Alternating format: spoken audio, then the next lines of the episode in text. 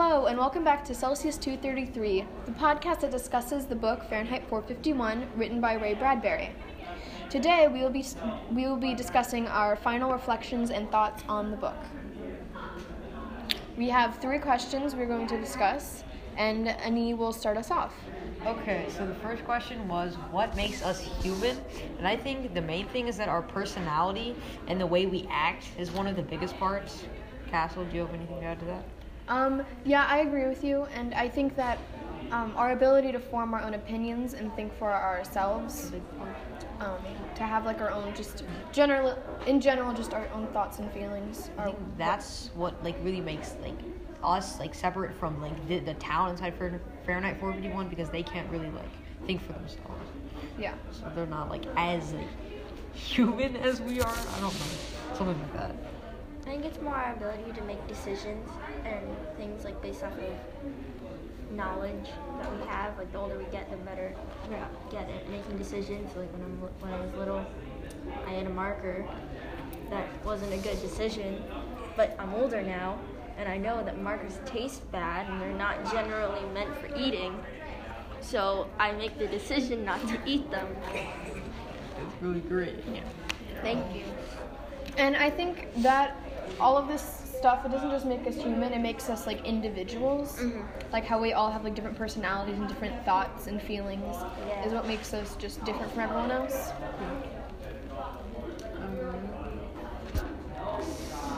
You want to go on to the second question now? Uh, sure.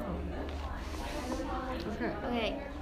The second question was Did the book make you think, and if it did, how?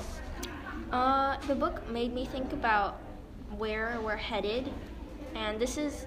So, so Ray Bradbury wrote this in the 50s and stuff, right? Yeah. So this was his future of what was going to be like after 2022 or something like that. Yeah. Because it's the date in there. I thought it was really interesting how he envisioned us being entirely dictated by the television and what's on it, not really the government or whatever. I kind of think we're actually heading toward that as of like now because of like how we're like we all have like phones and all of that. Like it's like going toward that. It's just not there yet.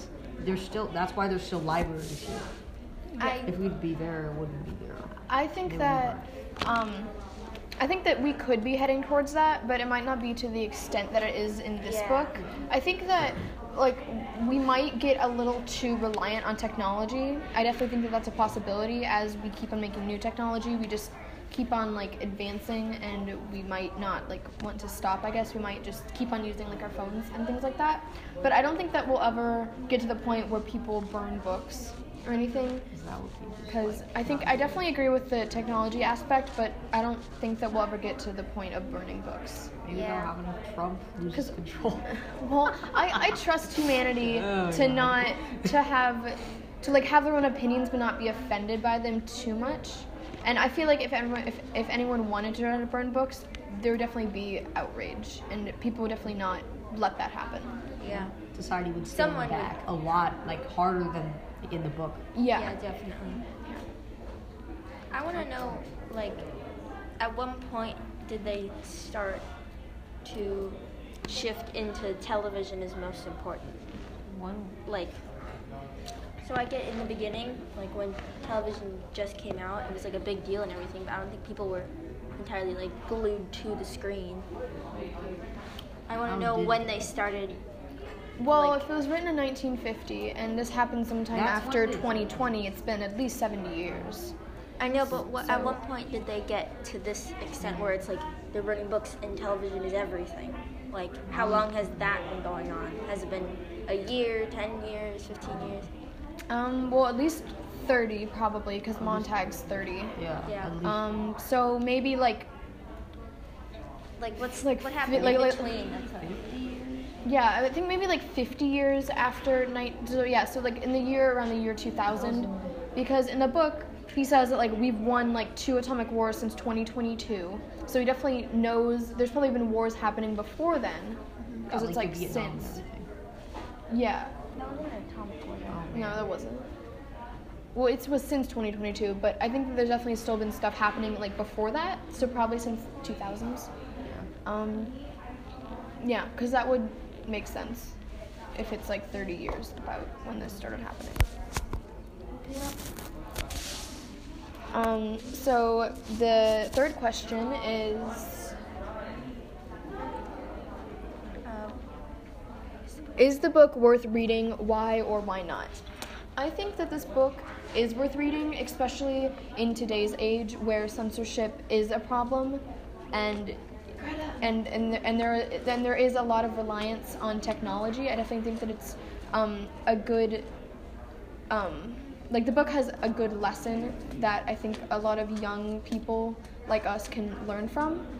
Um, and I just think it's a good like classic book because there's not a lot of plot necessarily like in the fact that it's not like really really exciting and it's not like you know a dystopian book where like you, like everyone's like overthrowing the government and there's like all these like you know rebellion groups and stuff like that.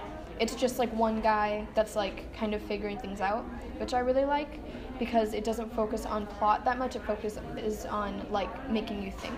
I also think it delivers a good lesson because it like kind of like tells us that like what might happen if we keep doing this. yeah So it's really it might not, but it could happen, which like kind of like something puts, similar put, like to puts it. big out. Puts yeah something, it makes you like really think about what you're doing because i mean you don't want that to happen Yeah, at all so it's a really different book about books. yeah okay yeah i think it's just a good cautionary tale Yeah. Like it's almost like Ray Bradbury. Oh, Ray Bradbury is giving a warning. A warning.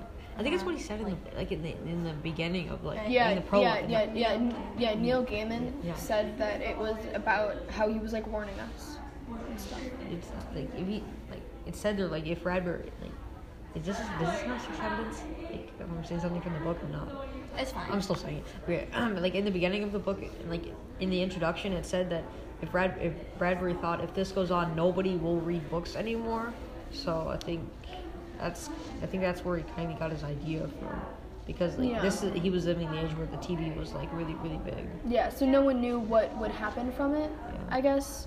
So But I mean, he- now we know that it didn't really. I mean, it didn't cause too much damage. I mean, It's caused a little, but not yeah, but I mean, it's it's not to the extent in Fahrenheit 451. But I definitely think that maybe later it could kind of like control us in a way, and that we could.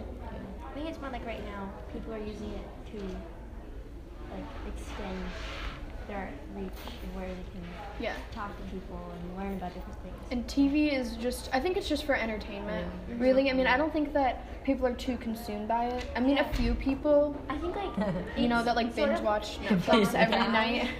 I think it's gone down I since watch TV on weekends. like people have started Yeah, like with the iPhone and stuff. And I have the iPhone X. yeah. But now you see, like, people aren't really watching TVs anymore. They're watching, you know, like Netflix and Hulu on their phone. yeah. So, you know, because, like, and I think that that might be a problem just because it's so, you can, like, do it anywhere. You know, you don't need, like, a TV in front of you. Like, people have their phones with them, like, all the time. I mean, I know I have my phone on me usually all the time. I don't watch, like, Netflix and Hulu all the time. But I definitely think that a lot of people, like, it's just so easy to access that that they won't want to do anything else. Because like, oh well, I mean, I have a book, but I also have my phone, so I can just watch, you know, TV instead Or of can read. it. read them. Yeah, so you don't like need to be at your house to do it. Yeah. You can do it anywhere, even like in class, which I mean, that wouldn't be a good idea. Definitely. So, does anyone have any other questions about the books or mm. comments? No. Okay. Oh, okay. Well, then I guess that that will conclude. Conclude? Yeah, conclude our discussion about the book Fahrenheit 451. Thank you for listening. Yes, thanks. Bye. Okay, Bye.